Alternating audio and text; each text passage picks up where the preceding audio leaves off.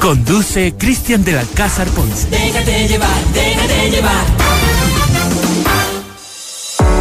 Temas muy interesantes en el Gran Musical. Esta es la entrevista de Cristian del Alcázar Ponce. Hoy con Vamos con nuestra entrevista de este martes, eh, temas de actualidad cerrando el mes de enero. Gracias a I Am Beyond Stars by Le Park. Nos quedan las últimas oficinas ya. Sí, la torre corporativa de I Am Beyond Stars te espera el proyecto ideal para tu oficina, la que siempre has querido tener, ambientes modernos, amenities, terraza para negocios, coworking, gimnasio, servicios de alimentos y bebidas, Gold Branch y mucho más. Invierte en tu mejor negocio con tecnología, sostenibilidad y el diseño exclusivo de grandes profesionales. Como Adriana Hoyos, Gabriela Somerfield y Cristian Vice. Visítanos, República del Salvador y Moscú. Puedes comunicarte al 098-854-6364 o ingresar en iambillondestars.com. Este domingo. Este domingo tenemos elecciones eh, seccionales. Vamos a conversar y vamos a analizar las mismas esta mañana con Santiago Basabe, buen amigo de FM Mundo, eh, reconocido analista político. Santiago, qué gusto saludarle. ¿Cómo está? Buenos días, bienvenido. Hola, Cristian, buen día. Buen día con toda la audiencia. Un gusto estar contigo. ¿Cuál es el impacto político que van a tener eh, las elecciones de este domingo? Se acerca la hora, Santiago. Sí, yo creo que tiene un impacto importante más allá del tema de los alcaldes, de los prefectos y de los concejales, ¿no? Y las juntas parroquiales donde corresponde. Y me parece que tiene que ver con que ahora se van a marcar las pautas del, del posible reubicación de los actores políticos y va a servir también para definir la posición de algunas organizaciones políticas, principalmente pensando en la Revolución Ciudadana, que tiene, tiene ahora un reto enorme para ver en qué medida mantiene el apoyo popular haciendo o desciende respecto a lo que fue la época cuando el expresidente Correa estaba en el país. Los resultados de Guayaquil y sobre todo de Quito, al ser eh, la capital, eh, son fundamentales dentro de estas elecciones, Santiago. Por supuesto, en el caso de Guayaquil, yo creo que al día de hoy no está tanto en, en, en, juego quién puede ganar, porque me parece que la alcaldesa Viteri tiene amplias posibilidades de la reelección. Entonces no creo que eso sea tanto el tema de discusión, sino con qué porcentaje de votos llega a la reelección. Eso creo que va a ser importante para el futuro del Partido Social Cristiano. ¿Y Quito? Es que el y en, en, el caso de Quito yo creo que hay un fenómeno distinto. Eh, parecería ser que el señor Yunda sigue punteando el proceso electoral. Que qué, qué, qué increíble, ¿no? Qué increíble, Santiago. Este país sí es, de, eh, eh, tiene unas cosas de no creer es que yo creo que, que Yunda responde a un fenómeno social que va mucho más allá del voto por él propiamente y que me parece que poco hemos discutido sobre eso.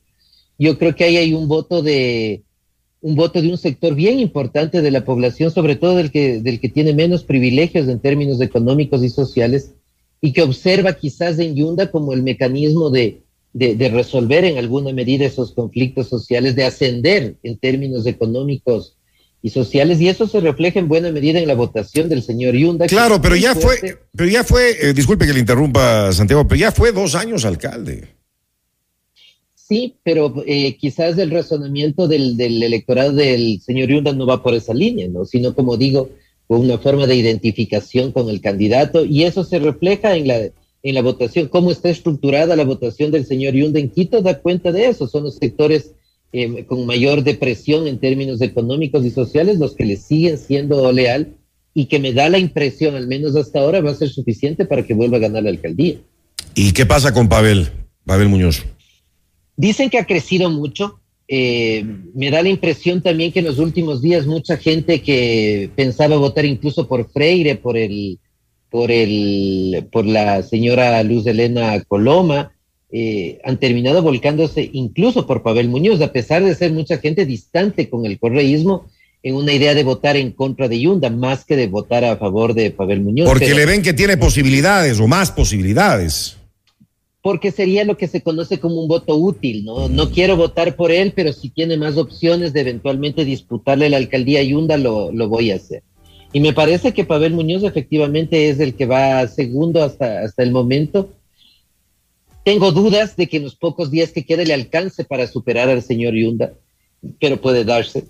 Pero en todo caso yo creo que la disputa hoy por hoy va entre los dos, más allá del señor Páez, de Freire o de Luz Elena Colón. ¿Cómo ha visto la campaña en general? Ha sido una campaña un poco atípica, corta además, de apenas 30 días, eh, claro, arrancando el año, luego de lo que tuvimos eh, Mundial, fiestas de Quito, Navidad, fin de año, ya nos encontramos de repente con la campaña electoral y ya las elecciones de este domingo. Sí, ha sido una campaña de, como las últimas, con pocas propuestas por un lado, pero con otra cosa que es muy llamativa, y es que los candidatos en general esconden los partidos políticos por los cuales postulan. Ni se sabe. Tú observas y la audiencia observa o mira más que nada las, propagandas, el partido al que representan está borrado por completo del mensaje. Hay, una vergüenza sobre la organización política y eso es muy decidor del estado de la política del país. Yo creo que ese es un síntoma de que el país nuevamente vuelve caminando a un ciclo como el que hubo en el 2006 y 2007, que terminó con las llegadas del expresidente Correa, hacer que la pierda el proceso, da, da la impresión que ella va a ser reelecta. El tema es con qué distancia respecto al señor Choruchumbi, que parecería ser el, el, el segundo. Pero me parece que ahí creo que hay algo más de certidumbre, esto no es una certeza, desde luego, pero algo más de probabilidades de que la señora Pavón va a ser eh, reelecta en ese cargo. Del Pozo no tiene posibilidades, al parecer, ¿no? Yo creo que ha crecido, pero no creo que lo suficiente como para llegar a, disputarle el, espacio a, Paola Pavón.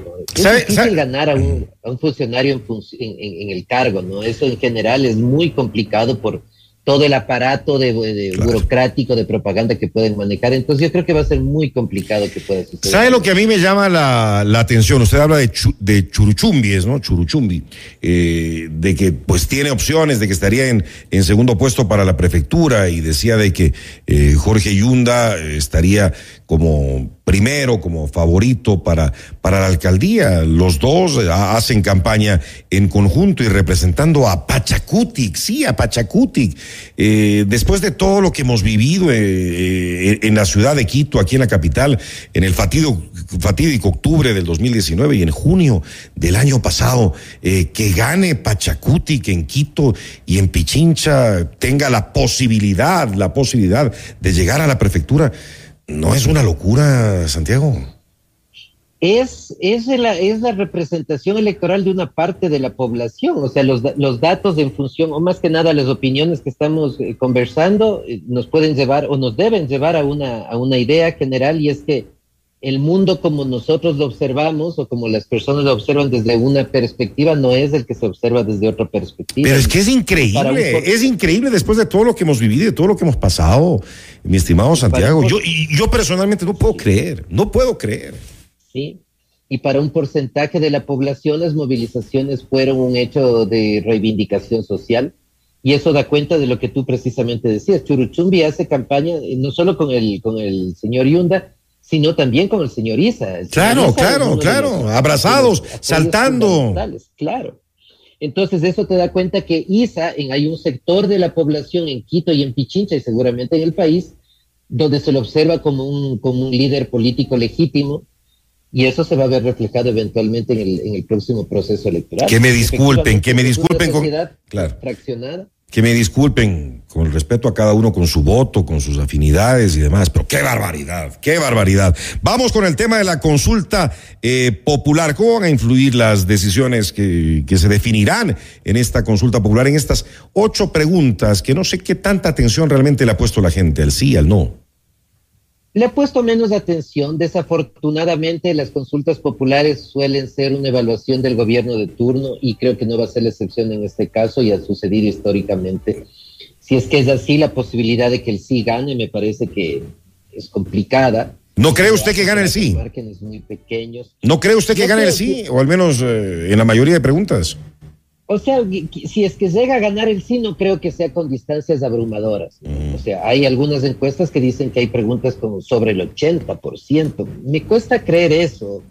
Comparativamente, nunca una consulta se ha ganado con, una, con un margen tan amplio, ni aún en los momentos de, de más popularidad del presidente Correa, para poner un parámetro de comparación.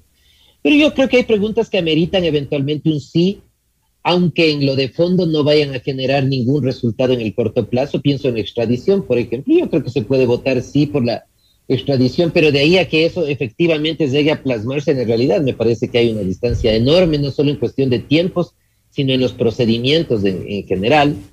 Pero hay preguntas también que yo creo que votar sí es peligroso, como la pregunta de la disminución de la asamblea. Porque ¿Por qué? ¿Por qué eso, por varias cosas, Cristian. Primero, porque el ahorro que se va a generar es mínimo, es insignificante. son muy, son muy poquitos. Y de una vez era de que por lo menos la mitad, ¿no? Mira, el, el, presupuesto de la Asamblea Nacional en todo un año es del 0.15% del presupuesto general del Estado, es decir, es, es nada, es, es una cuestión mínima.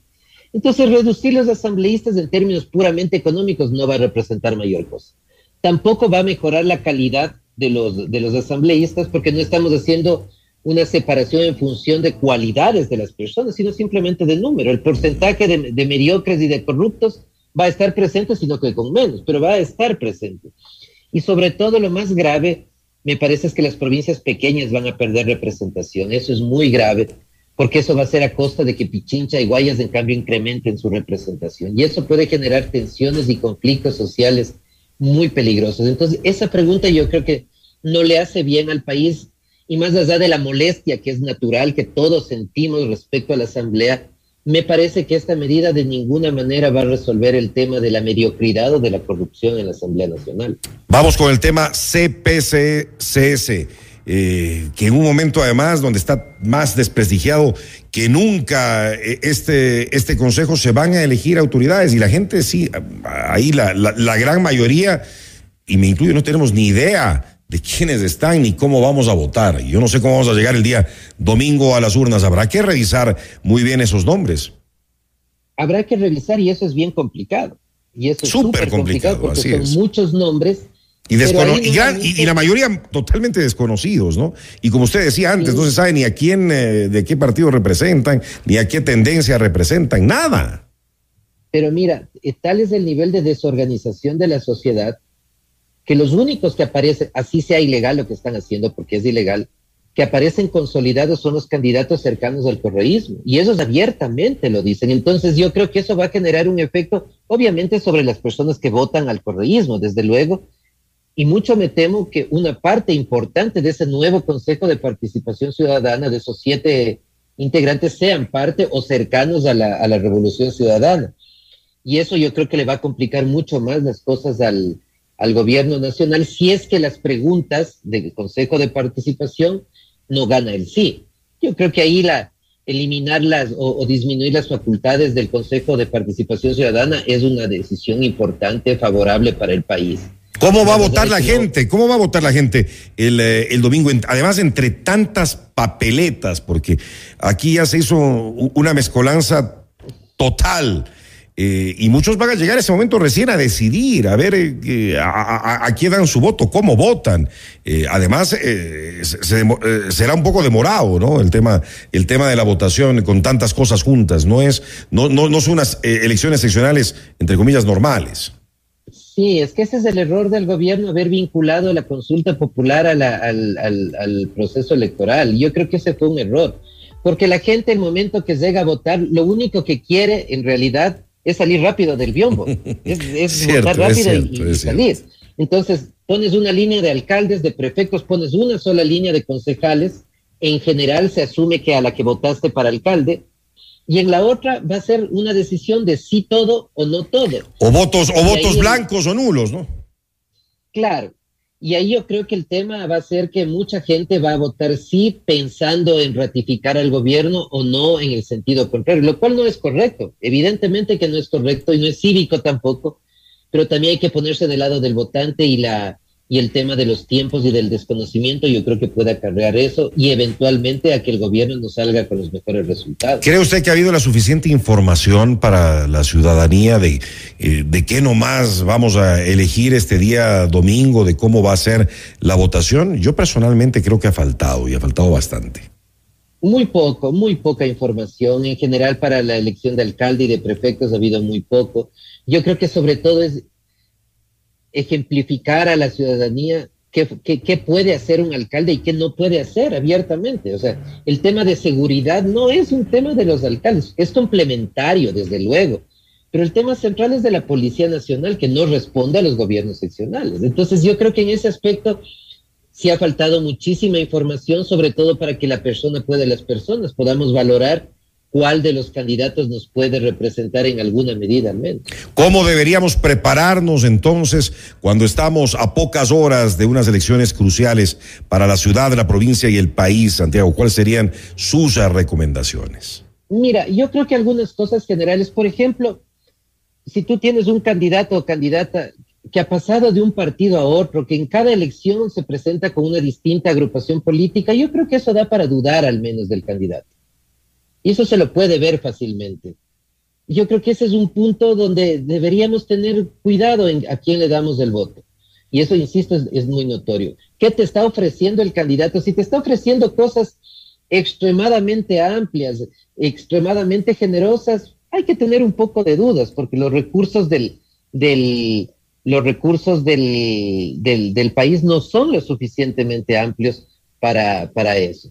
Si es que tienes un candidato que se presenta con un discurso diciendo que es de izquierda y hace cosas y, se alinea con un partido de derecha o viceversa, hay que tener dudas. Entonces yo creo que ahí la gente sí tiene la suficiente capacidad para, para discernir entre unos candidatos y otros. No digo que sea del todo fácil pero sobre todo tomar una decisión que esté en función de que tengamos una mejor ciudad, en el caso de Quito, una mejor provincia y en general en las alcaldías del país.